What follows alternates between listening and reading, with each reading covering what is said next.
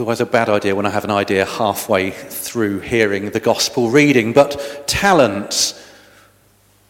Different people had different talents and how they used them. And I wonder when we've had heard something really wonderful, some news, how do we react? Do we keep it to ourselves because it's so exciting that I want to just enjoy it on my own?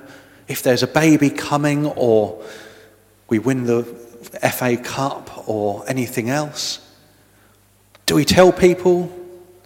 Do we just say, okay, that's great, I'll get really excited, locked in my room on my own? Probably we tell people normally, don't we? And what if instead we discovered that we'd got some kind of amazing ability, some kind of skill we'd never realized before, but suddenly realized we could do something? A priest friend of mine discovered sometime into his ministry he had a voice where he could probably have sung opera. He left it too late to develop it in some ways, but being at Mass with him is interesting to say the least. He's got this skill, he uses it, and I wonder if you discovered you'd got a really good ability for something, whether you'd tell people about it or whether you'd keep it to yourself. Imagine you've discovered you're really good at playing the oboe. Bridget hides away as she's learning the oboe at that point. Do you then play in a concert? Or do you get told, oh, you're really good, you need to play in a concert, so, okay, I'll go, but I'm going to go in disguise so no one knows it's me? Or if you discovered you're really good at football and got called up for England, which is unlikely for all of us, or most of us, I think, would you then insist on going with unknown as the name on the team sheet and wearing a fake beard and a wig so no one would know it was you? No, probably not. You'd celebrate the fact that you've got this. If we've got these skills, these abilities, what do we do with them? If we've got the talents, what do we do with them? Bridget, as I said, is learning the oboe. Did you want to talk about the oboe at all, Bridget, or you're too shy? She's too shy. Okay. When we're learning an instrument, we have to practice. That's what's gone wrong with me most of the time when I never practice enough. We need to practice on our own at home. We need to practice with others in a group if we're playing in an orchestra or anything or a rock band. And then we need to share it with others. If we're an artist, we need to practice drawing or we forget how to do it. If we're a footballer, we need to practice. I remember hearing about David Beckham, the former Man United and England player, how after training he would stay behind on his own to practice free kicks, just trying to perfect it, to build up his skills as well as he could. In the gospel reading, we hear about the ta- people given the talents, trusted with the talents, and how they reacted. Some used them with others, some they invested them, they shared them, and it grew. One, on the other hand, took what he'd got, hid it away, so it wouldn't, wouldn't be lost. Okay, no risk. But actually, nothing happened much either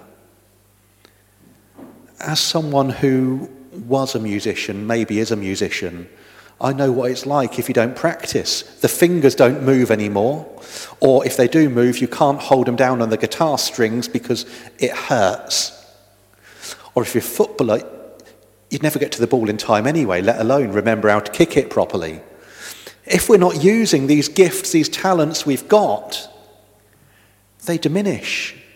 We lose them. I remember elsewhere in the Gospels, Jesus saying, if you've got a light, you don't hide it under a bushel, you don't hide it under a, uh, under, a rubbish, uh, under a basket or something so no one can see it.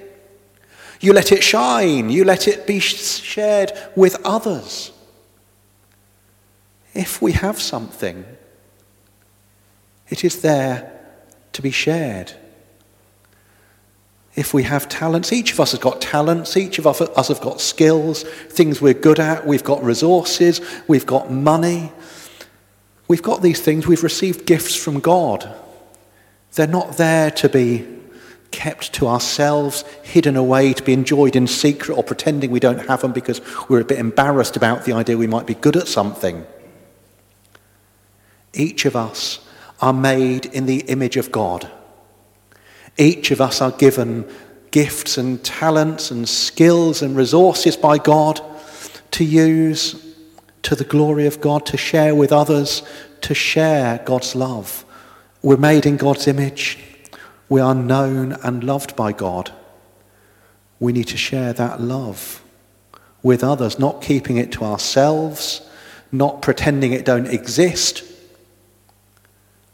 sharing it with others. And we see things increase as we see God working through us, through our skills, through our gifts, through our talents. Amazing, incredible things can happen in the power of God if only we let them and accept that we need to share these things and need to work together to do amazing things. And so I was thinking while I was listening to the gospel reading, there's a song which sums this up so much. We've not got the words on the sheet. Tough. You probably know it, but we'll finish this talk by singing together.